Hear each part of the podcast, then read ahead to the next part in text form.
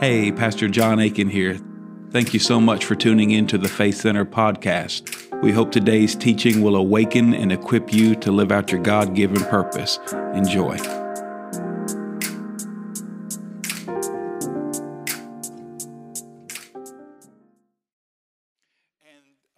So we're going to jump into tonight because I think I want to do a little prayer time right afterwards. We've been doing a lot of teaching and stuff, and then I always prepare 5,000 to try to teach the whole Bible in one lesson. And good Lord, what do you got in that cup? If I drank that before I taught, I'd that's just like a whole bunch of sugar is what that looks like. And so I want to have a prayer time, a little bit of a prayer time afterwards. And we're into the prayer time. If you need to go, you just leave, whatever. But I feel like we need to minister. Last week I got a little bit passionate. Of course, go figure, I tend to do that.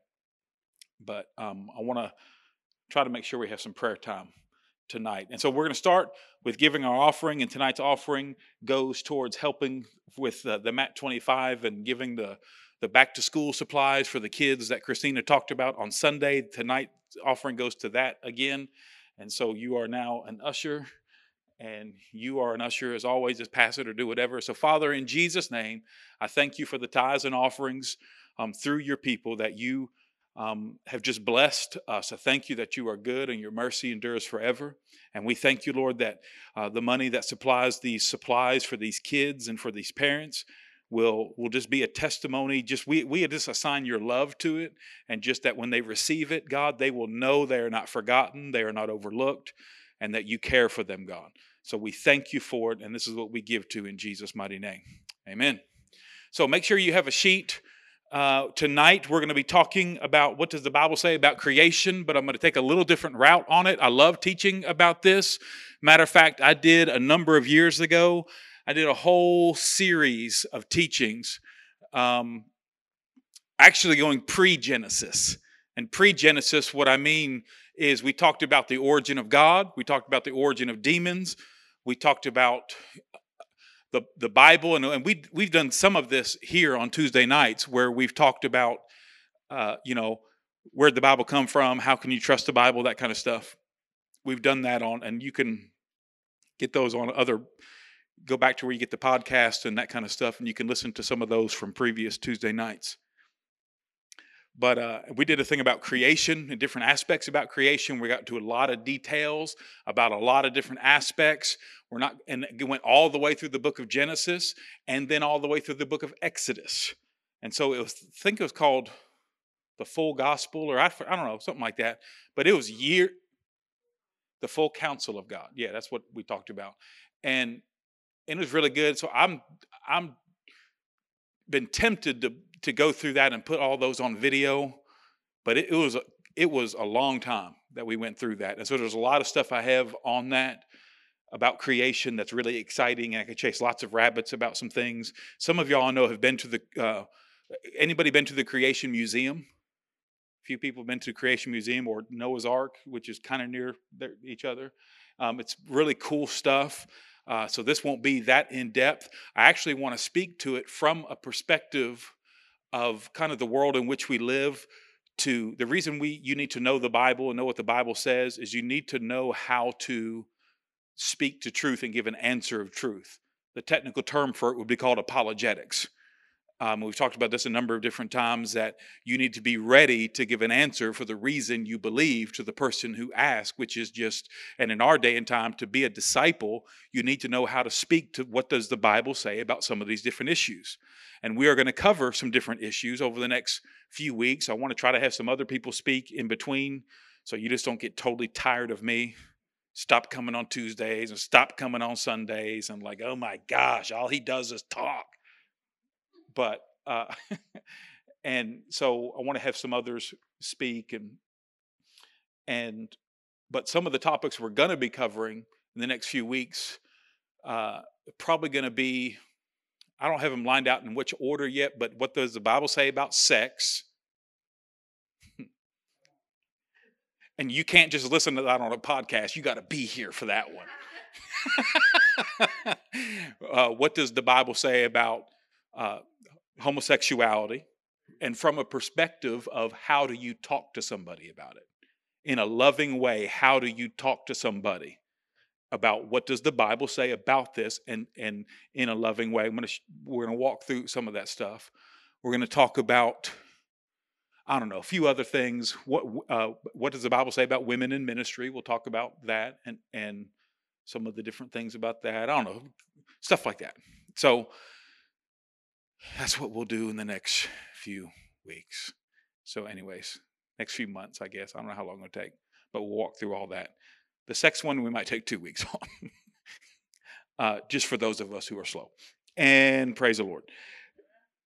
So tonight, I want to speak about the creation part, but not just about, we're going to focus on it from a perspective of how do you speak to some of that today when you're talking with somebody. You have a, I want you to view this as like you're having a conversation with somebody, and some people, if you're going to stand for truth and speak to stuff, they want to have a lot of details, they got a lot of questions, but sometimes they ask too many questions. And no matter, even in Jesus' day, he is the answer. And when he gave answers to people, his answers were not good enough. His miracles for some people were not good enough. So don't fall into the trap thinking you have to have all the right answers to win somebody over to the Lord. Because some people ask because they're arguing. And they're asking actually to trip you up. So sometimes the best way to do it is just keep it simple and guard the relationship that you're dealing with the person. Guard the relationship, because you can lose the argument, but be honorable in the relationship. And the seeds that you've sown, God could bring growth to those seeds later on. And because you weren't a jerk about it, you stood for truth and the truth that you knew. So I'm not talking about compromising truth, but you don't try to force stuff or throw stuff at somebody to beat them into submission. In truth, you love them as you lead them. And we need the Holy Spirit to be able to do that. So when people talk about the environment and all the different terminologies that they give to the environment, and some people just get real impatient and think, oh, anything about the environment, that's just hogwash. There's no climate change or whatever they call it now. There's none of that stuff. You know, we have to be careful about some things. And so I want to just hit a few different things, and I might have time for questions. I don't know. Don't hold your breath, because there's a bunch of stuff that I want to get into. So we're just going to jump into it. Lord, help in Jesus' name. Amen. So let's look at your sheet. Creation or evolution is kind of how I'm going to start this thing. So creation, the Bible teaches intelligent design. So circle that intelligent design. Hopefully that's not a phrase you're unaware of. The word intelligent design is a key phrase, and I want you to circle that phrase. So intelligent design. So intelligent design is obvious when we examine any mechanical device. So if you look at any device, any invention, you would see that there's an intelligent or an intentional design. So the concept, the design, the function of a machine are self-evident. The design reveals the, can anybody guess what it is? Designer. The design reveals the designer. And this is what's true, you know, about God. So if you have your Bibles, open up to Romans chapter 1, and I want you to see a few, we're going to turn through a number of different scriptures tonight. Many of you are very familiar with this. If you have not read through the book of Romans, many times people tell you to read through the Gospel of John or the Gospel of Matthew or the Gospel of Luke, and all that's great. You should do that. What I like to tell people is read through the book of Romans. Reading through the book of Romans will really help you out. And in Romans chapter 1, starting, we'll just, for sake of time, just look at verse 20. For since the creation of the world, his invisible attributes are clearly seen, being understood by the things that are made, even his eternal power and Godhead, so that they are without excuse. So here's what the Bible teaches through the intelligent design is the designer is seen in the design. And so that's why anybody in any generation that you see the sun, you see the stars, you see creation. Creation reveals the creator. Now, different people respond to that in different ways and make, in their ignorance, they begin to distort that. But the thing you need to just get, instead of getting lost in the details and some kind of debate and argument about, this is one of the things that you should be able to, when somebody's talking about the beauty of a horizon or the beauty of a sunset or the beauty of whatever, if you're talking to somebody, you know, looking at the Grand Canyon, isn't this beautiful? There's nobody who stands at the Grand Canyon, and I've actually never seen it. Sarah and I have talked about going there. Well, I've flown over it, and really was thanking God that we didn't fly into it and at the time. But, you know, we talked about standing there. So I thought, standing at the Grand, I've seen other places, but standing at the Grand Canyon, no one's thinking about how great I am. You're thinking about, whoa. Creation is revealing God is big. The stars. Louis Giglio's got a teaching. Oh, what was the name of that teaching he did? On stars, and I taught it years ago here. I taught parts of it about the stars and all that kind of stuff. And what was the name of that teaching?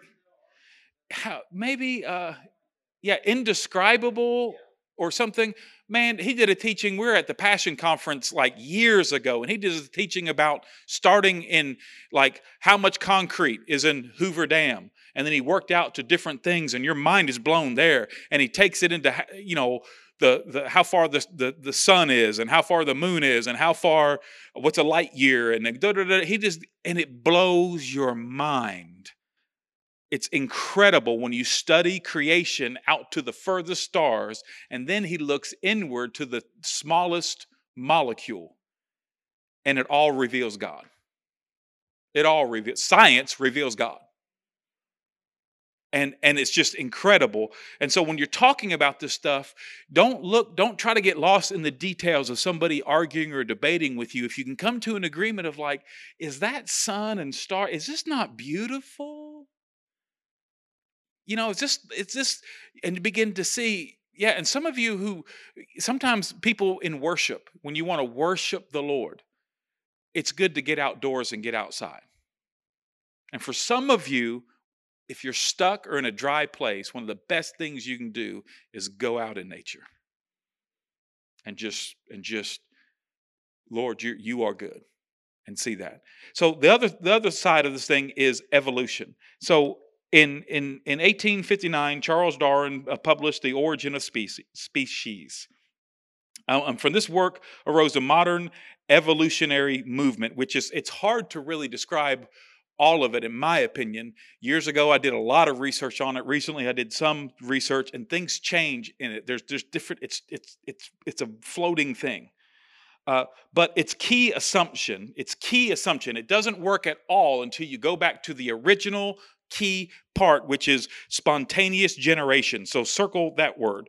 And what that speaks to is organic life developing from inorganic matter like a rock.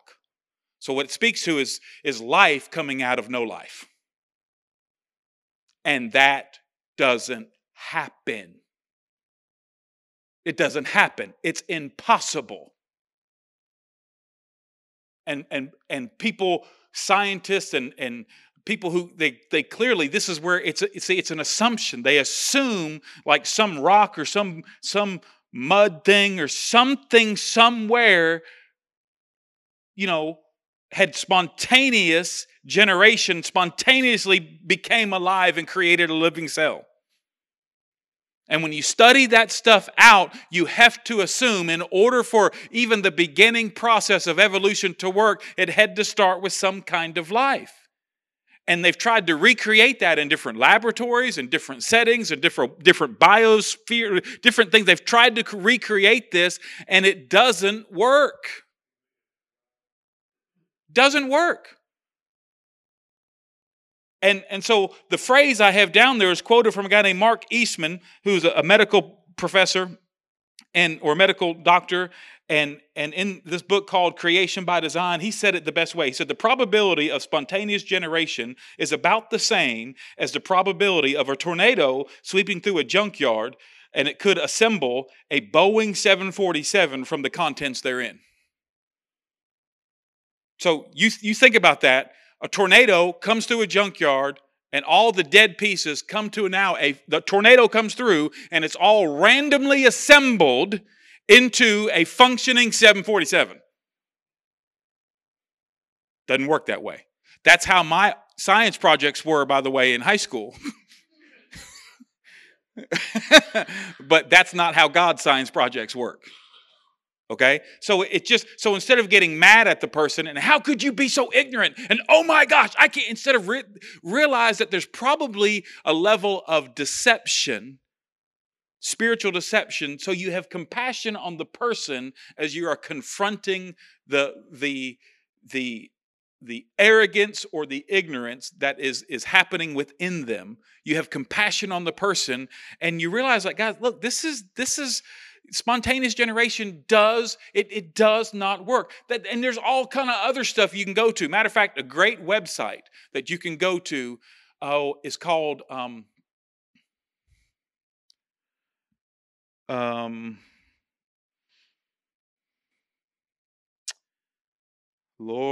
Genesis Apologetics. Genesisapologetics.com. It's a great website to go to if you're interested in studying a bunch of this stuff and looking at it. So Genesis 1:1, you don't have to look at it. It's right there on your notes. You should know this verse. This would be a great verse for you to memorize. In the beginning, God created the heavens and the earth. A couple things I want you to see. Notice that heavens is plural. Not to chase a rabbit. There's not multiple thrones. There's not multiple heavenly cities, but there are different dimensions of heaven. That's a whole nother teaching.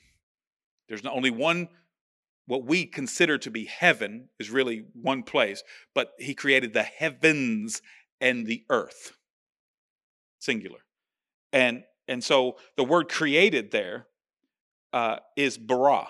Is a Hebrew word, bara, and to create means to create out of nothing. And the verb has God as its only subject. So every verb must be connected to a subject. And so God in this verse is the only subject. The earth didn't create itself. There wasn't some kind of spontaneous generation. There wasn't some kind of thing that just happened. God was the activator. In the beginning, God. It's not in the beginning the earth created itself or the earth came into being. The scripture says in the beginning God created. Okay? And so, and some people would say they have such an earthly mindset, in the beginning God created the earth, but the truth is you can't really understand the purpose of earth until you understand that he created the heavens first and then the earth. We fight for the earth when God's plan for the earth is to do away with it.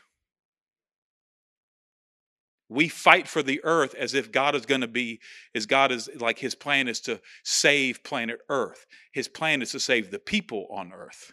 His plan is not to save planet earth. Does that mean we should be irresponsible? No, I'm going to talk about that here in a second. But the goal is not to save planet Earth. Because God's plan is creating even a new heaven and a new earth. Okay? So in creation, the bottom of the page, in creation, the main issue is not how, like how God created it. We can have lots of debates. There's so many different subjects. There's the gap theory you can talk about. And I went into some of these different things and showed some of those in that other teaching I was talking about. Is it 6 days or 6,000 years or is it more than that? There's a bunch of debates you can get into, and some of those things are very enlightening and very good to get into, but I'm talking basic level here. If the person does not believe in the beginning God, then you need to stop, really make sure that the Holy Spirit is leading you into what you say or do next. Because if you just start throwing a bunch of facts at them, if you just start trying to win an argument because you don't want to lose an argument and you're going to fight this fight for God, or if you're going to put that person in their place, you need to shut your mouth. because we're not trying to win an argument. We're trying to win souls. And the Holy Spirit in your mouth being closed can sometimes reveal more to that person than you saying too much or saying it in the wrong way. I've done, trust me, I know by experience. I know by experience, you know, of saying too much, going too far, because my passion goes beyond my compassion. And I lose it. So it's not about how it was created. It's not about how, but it's about who. It's not about how, it's about who. Just like the book of Revelation. People talk about the book of Revelation, and they look at all these things of when this is going to happen, when that's going to happen. Is it pre-trib? Is it post-trib? When is it going to happen? When? And I love what Jack Hayford said one time. He said, the question of the book of Revelation is not when. The question of the book of Revelation is what. What is going to happen? Because we get caught up in when, then people come up, Jesus is coming back in year 2000. And Jesus come back some other time. And Sarah showed me something today. I'm going to say this. I can't believe I'm going to say this, but it just popped into my mind for some reason. There's a guy in New York City, a pastor in New York City. I'm going to share it. Who, their church was robbed on Sunday morning. Anybody hear about this? The church was robbed. I wish I could do the video. This church in Brooklyn, the pastor is up there. I wish I could show the video. But the pastor was up there, and people came in with guns. So it was a really scary moment. Came in with guns, and the pastor stopped preaching. He thought they were going to start shooting everybody. The pastor went down on the floor. So it's scary. It's scary. But they stole all the pastor's jewelry that he had on and what his wife had on. $1.43 million.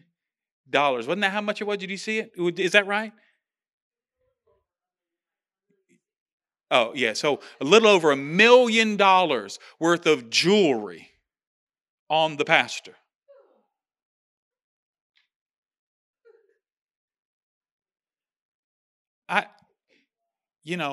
So tonight's offering. So here's the deal. Here's the deal. Don't come in with a gun. I'll give it to you. This was $7 at Walmart. I will. I know it looks bougie and stuff, but I'll give it to you. I couldn't believe that. And then the pastor. Now, he's not a pastor. He's a bishop. I'm sorry. He's a bishop. I can't. I got to stop. Yeah, good boss. Yeah. I just couldn't believe, because I'm for nice things. For nice things. I just couldn't believe that. I don't know what made me think about that. Maybe somebody said YouTube or something. That's probably evidence of why you don't need to get on YouTube. All right, back to notes. So it's not an issue of how, it's an issue of who. An issue of who. It's in the beginning, God. In the beginning of God. And so I'm not saying how is not important, but who is much more important. And so the backside, truths that can give you peace and purpose. Truths that can give you peace and purpose. And here's what I mean by that. If you're talking about things, there's some people that I've talked to people that have heard all this climate change stuff, and they get fearful. They get very fearful. That's a real thing. So that's why I'm talking about this stuff should give you peace when you hear a bunch of stuff in the news. And then it should give you purpose in what's my responsibility? What's my responsibility within the Great Commission? We're not trying to save the planet. We're trying to save souls. So we want to walk in what we should be doing in this planet for that greater purpose of saving souls. So what gives me peace and what gives me purpose? And the first thing I want you to see is that God is creator and sustainer. So look in Colossians 1:16. God is creator and sustainer. He's the creator and the sustainer. It begins and ends with him. Colossians 1:16. It's in the New Testament. You make a right from where we were. Hopefully these scriptures will be very familiar to you, but Colossians 1 and really probably verse 15 and 16. So it says, he is the image.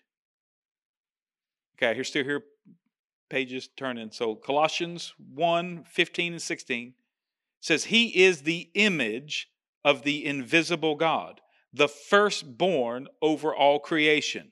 For by him all things were created that are in heaven and that are on the earth, visible and invisible, whether thrones, dominions, principalities, powers, and all things were created through him and for him. All things are through him and for him. So God really didn't create anything for you or me. He has us enjoy things for a season and for a reason, but he creates them that we get to participate in it and enjoy it and be stewards of it, but it's all from him, through him, and to him is what it says in another scripture. And so then Hebrews 1, if you look over just in Hebrews 1, and by the way, notice in that scripture, there are things visible and... So just because it's invisible doesn't mean it's not real. Matter of fact, if you can see the invisible, you can do the impossible. Because it's the invisible that actually drives the visible. And so Hebrews 1.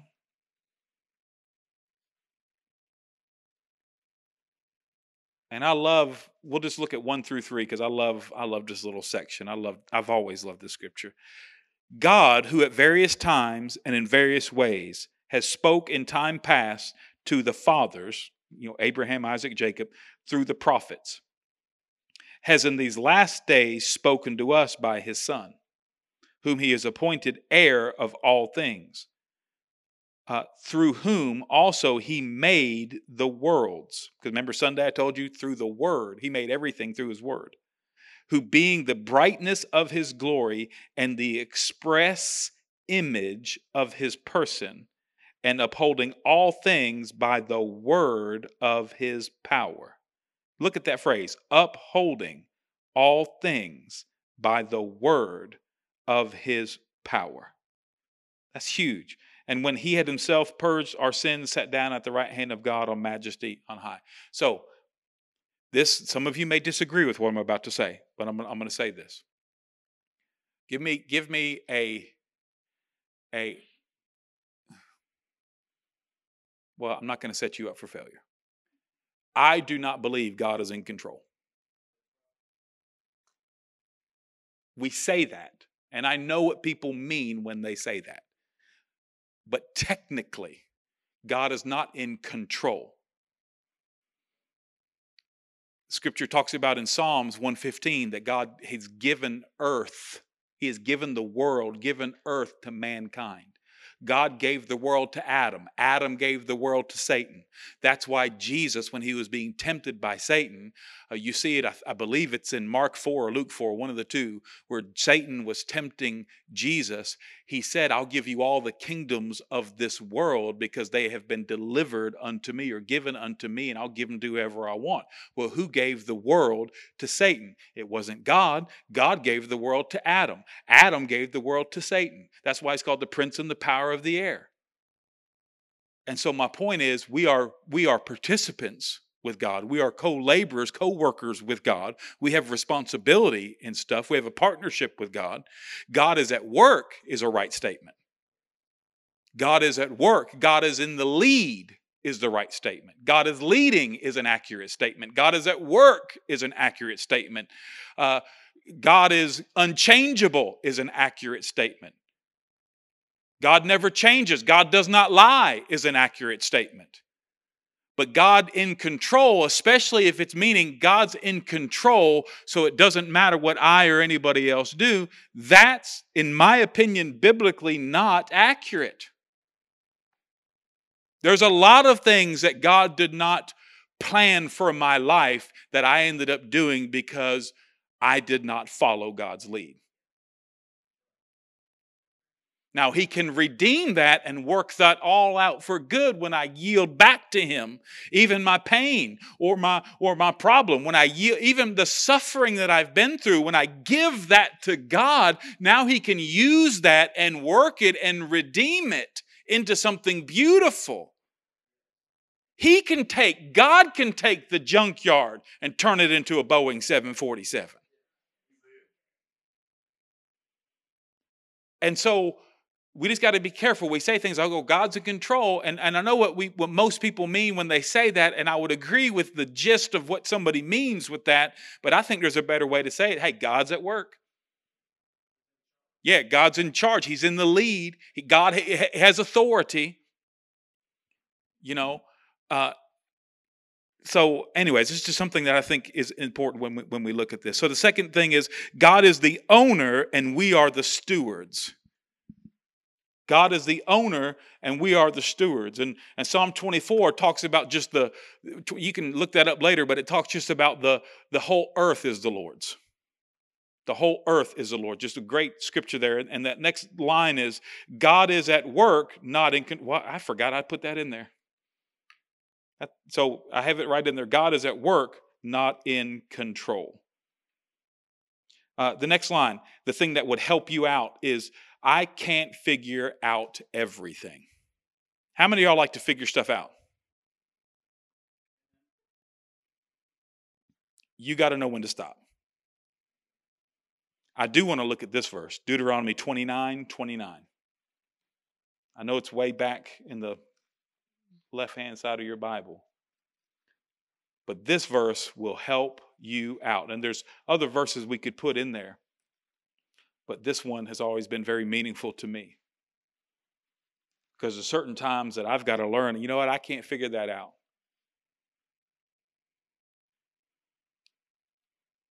Deuteronomy 29, verse 29. The secret things belong to the Lord our God. But those things, by the way, does anybody have something other than secret things in your Bible? The hidden things. Anybody have something else? So the hidden things, the secret things belong to the Lord our God, but those things which are revealed belong to us and to our children forever, that we may do all the words of this law. So it defines the responsibility. What God has revealed by his Spirit through his word belongs to us. What he has not revealed by his Spirit through his word belongs to him. Lord, I trust you when I don't understand you. Matter of fact, when I was praying about a funeral coming up and sharing some things at it, I just was reminded of, you know, we ask the question why when difficult and painful things happen. And you know the scripture where it says that the peace of God, in Philippians 4, I believe it is, the peace of God shall, which surpasses understanding, will guard your heart and mind in Christ Jesus. Well, when you study out that chapter and you really look at it, what he's talking about is, so the peace of God is above, surpasses, goes beyond understanding, meaning my ability to understand what's happening. So that means I have to give up my need and my self-perceived right to understand what's happening. Do you want understanding or do you want peace? And if I want understanding, I will sometimes lose my peace. But if I want peace, I must sometimes forsake my understanding, because God, I trust you when I don't understand what you're doing. I trust you. And that'll give you peace. And when you have peace, it helps you have understanding of what God has revealed. When you don't have peace, because you're seeking out a self-driven, self-centered need, compulsion to understand because of your need to control or to whatever, then you sabotage, your need to understand sabotages your peace. But if you have peace, it will actually build up your ability to understand. That make sense? Okay. So you got to be able to say, I can't figure out everything. So tell the person next to you, say, I think he's talking about you. She said, I know he's talking about you. Oh, that's awesome. So the next one is, I can have faith in God. I can have faith in God. And Hebrews 11:3 says, by faith, and think about this. It says, by, if you've not looked at that verse, mark it, or if you want to look at it right now, it says, by faith we understand. About, talking about how God created, how he formed and framed the worlds. So by faith we understand. So the greatest understanding comes by faith. And you can have faith in God even when you don't understand things that have happened in your life. That's one of the greatest tools of the enemy, by the way, is to use your previous pain in your life. See, I had a father who I know loved me, but didn't know how to love me because he, most of my time in my childhood, he spent, he was drunk. And so I just grew up thinking that was normal. I thought everybody's father came home drunk. I thought everybody came home and just watched his mom get yelled at for hours and cussed at for hours. And kids just yelled at and cussed at for hours. I mean, I just thought that was normal. I didn't know that was not normal. I thought that happened in everybody's house. And all just what drinking did, and my dad pulling in the driveway and just having that, you know, the thing you want to run and hide, but you can't, you know, and just all the dysfunction of it. But yet I knew my dad loved me. He was just under the power of darkness and of addiction. And so there's a reason I was saying that story. Past pains. There you go. Thank you. So, what happened in my life there, that created a perspective in me. So the way my earthly father treated me began to create a lens in how I looked at my heavenly father. And so I looked at my heavenly father through a distorted lens. I'm telling you, and then you make these judgments and decisions and belief systems that are built on a distorted, faulty foundation and perspective from the pains of your life because you are at the center. If God is love, then why did my father come home drunk all the time? And you start with you at the center, and the math is always going to be off. But if you begin to say, God, I put you at the center, and you gave this world to Adam, Adam gave it to Satan, this is a fallen world, I will not know you fully in this world because this world cannot fully contain you because it fell out of your design. It fell out of the order. So what you need to do is not allow your earthly relationships to skew your heavenly relationship, but let your heavenly relationship with your heavenly father, let your relationship with him give you a lens to see everybody else, including yourself. Yourself first. And so you don't want to let these unhealthy, ungodly things form your perspective and your belief, because then when somebody comes to you trying to tell you the truth about Creator God and how God loves you and God so loved the world he gave his only begotten son and all that stuff, you're not going to receive it because you already have made a decision about what you believe. If God loved me and if God was God, he would have not let this, whatever the blank is for you, have happened to me. So because this happened to me, it is my evidence that whatever you tell me about him is not true. And you're going to always see what you already believe. So the thing is, you can have faith in God. You can, God, I have faith in you. I have faith in you. So the next one is, I am responsible.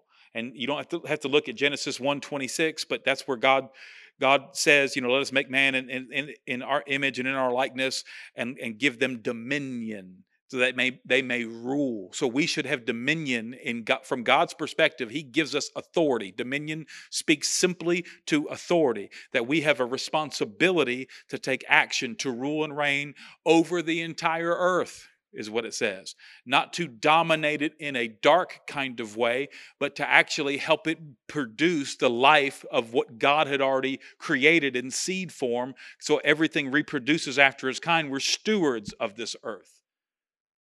We're stewards of it. And so we should be responsible. And then Psalm 115 is the verse I already quoted about God gave the world to mankind. So why is the world so messed up? Man, not God. Why did my dad come home drunk? man, not God. And then what does the enemy do? Exposes and deceives and leads man astray, uses man as a puppet to work his evil to destroy the earth. That's what he does. And so he ends up blaming God, you know, all the time. But we have responsibility. So what that means when it comes to climate stuff is we should be responsible. I get so mad when I see people litter. Matter of fact, some of y'all see me do this. I almost did this Sunday. I just didn't want it to take my heart in a different direction, and it probably would have. But y'all have been here on certain Sundays, because there's times where I walk around, I pray over this property, and I walk and I see around the front door and around different places a cigarette bud. What do you call it, a bud or a butt? Or what do you call it? T or D? T. Cigarette butt. Cigarette buttocks. That brings up a whole new image of why you shouldn't smoke cigarettes. But anyways, so, and I'm not judging anybody. You do, you, whatever. I don't think you should smoke, but I'm whatever. But if you are going to smoke, don't flick it. I can't stand when people litter. When I'm in behind somebody and they throw a cup out the window, I'm telling you, I want to just drive right through them and go. I want to go grab the cup, come back, throw it back in their window. You know, and y'all see me sometime on Sunday come up and holding some of those butts up and being like, somebody dropped something? Whose is this? Y'all seen me do stuff like that, and everyone just gets real quiet and like, I knew I should have went to another church. But the deal is, I can't. So we got to be responsible. We have to be responsible with things, and with, you know, whatever's happening in the climate and stuff. If we need to be responsible, we need to be practical and walk with common sense. But we need to be responsible, because when the church is seen as people who don't care about the earth that God created, then that sends a confusing picture to the people of earth that you're trying to say God loves you, but you're living irresponsibly. So we don't need to drink the Kool-Aid of what the extreme people are teaching, but we don't need to go attack it in such a way that what we stand for is missed, because we blind it by what we stand against. So we need to be responsible. And then the last couple things is this: without these truths, people are led to believe that the creation is God. And now turn to Romans 1:26. I should have probably just went there earlier while we were there, but you can flip around the Bible and get some exercise. So, because with this truth not being realized practically in people's lives, they default to the worst, and people can be led to believe some of these lies that creation is God. And it clearly says this, not just in Romans, but in some other places. It's what mankind does. We make idols out of it. We take good things and make them God things. And a good thing can be a good thing. It just doesn't need to be a God thing. And so when you look at verse 25, we read 20. And let's just read 21 down through 25. Because although they knew God, they did not glorify him as God, nor were they thankful, but became futile, which is just like vain, and talks about being confused and that kind of stuff, in their thoughts, and their foolish hearts were darkened. Professing to be wise, they became fools, and changed the glory of the incorruptible God into an image made like the corruptible man, and birds, and four-footed animals, and creeping things. Therefore, God gave them up to uncleanliness in the lust of their hearts, to dishonor their bodies among themselves, who exchanged the truth of God for the lie, and worshiped and served the creature rather than the Creator, who is blessed forevermore. So what it's saying is they served and worshiped. So when they say they served and worshiped the creature, who's the main creature they're talking about? Or what's the main creature they're talking about? Mankind. Now I'm talking about the snakes or talking about mankind. And so what mankind does to worship mankind is they try to build their kingdoms and build all this stuff.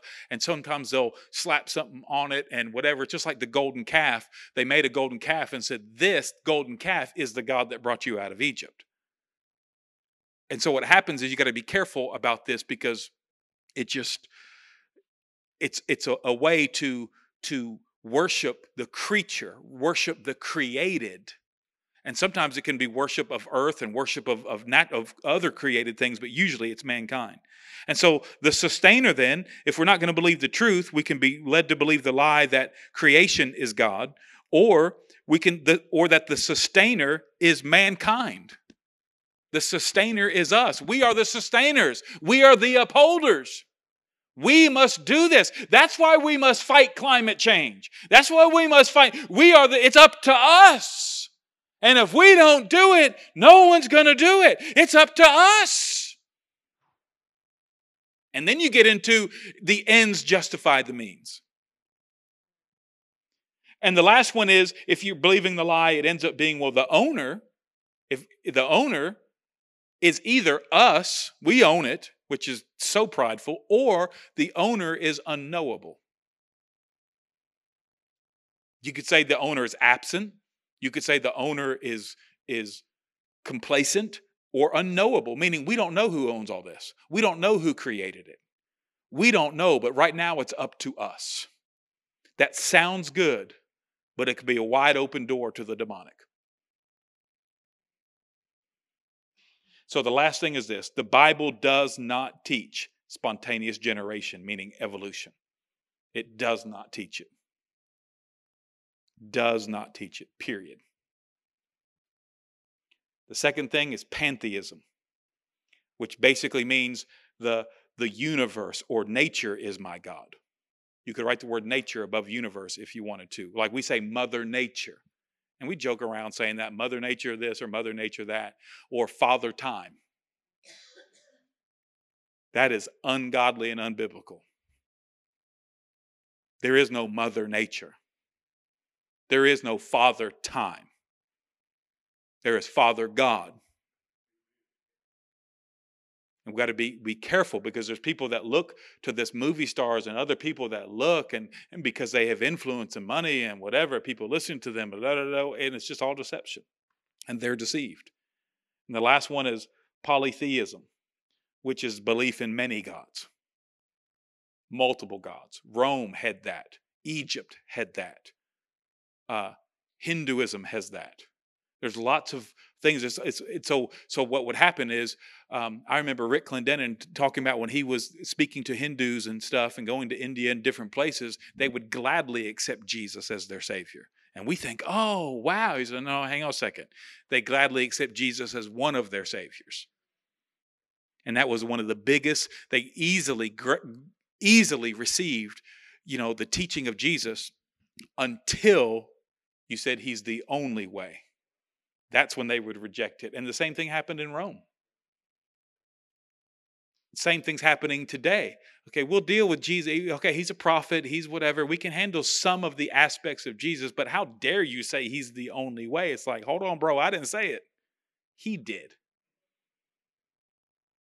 So you can reject him if you want to, but you can't put words in his mouth. Okay? So the belief in many gods. So what I want to do is I want to take a minute, and first thing I want to do, I had a couple things that came to my mind earlier today, and I want to just do this real quick. And let's just be honest, we're family. Let's just be honest, we're family. This may go a little bit, the first part's going to go a little bit away from what we were teaching. But if you're here, and not just that you had a difficult day or a hard day and you're a little bit tired, I'm a little bit tired. But if you're here and it's like, spiritually in this season of your life that may be defined by you of this week, or this month, or something that maybe even started today, that you feel like there is, and this is just what I saw, that you feel like the wind has turned and now you're going against the wind. You're going against the wind. I'm not talking about you turned and now you're going against the wind. You need to repent and start following God again. I'm talking about you've been doing what you, but the wind has turned, is what it feels like. If that's you and you feel like you're going against the wind, not because of something dumb you did, but you're going against the wind and you've been, to the best of your knowledge, not 100% perfect, but you've been going the right direction and the wind has turned against you. That's what I saw. If that's you, would you just please stand to your feet? Okay. Anybody else? Okay. I'm going to give a second because some of y'all are slow.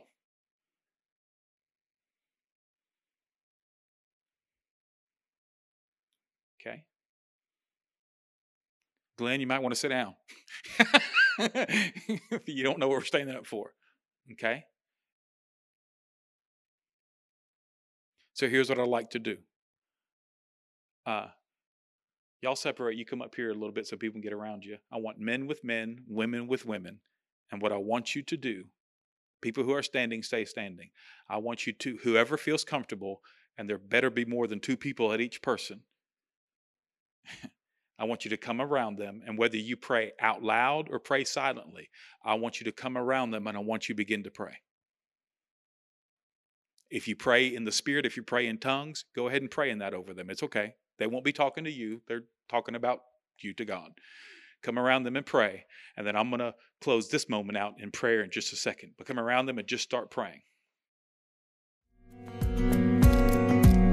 Thanks again for listening to the Faith Center podcast. To connect with us, go to faithcenter.tv and fill out our connection card. We pray blessings over you and your family. We'll see you next time.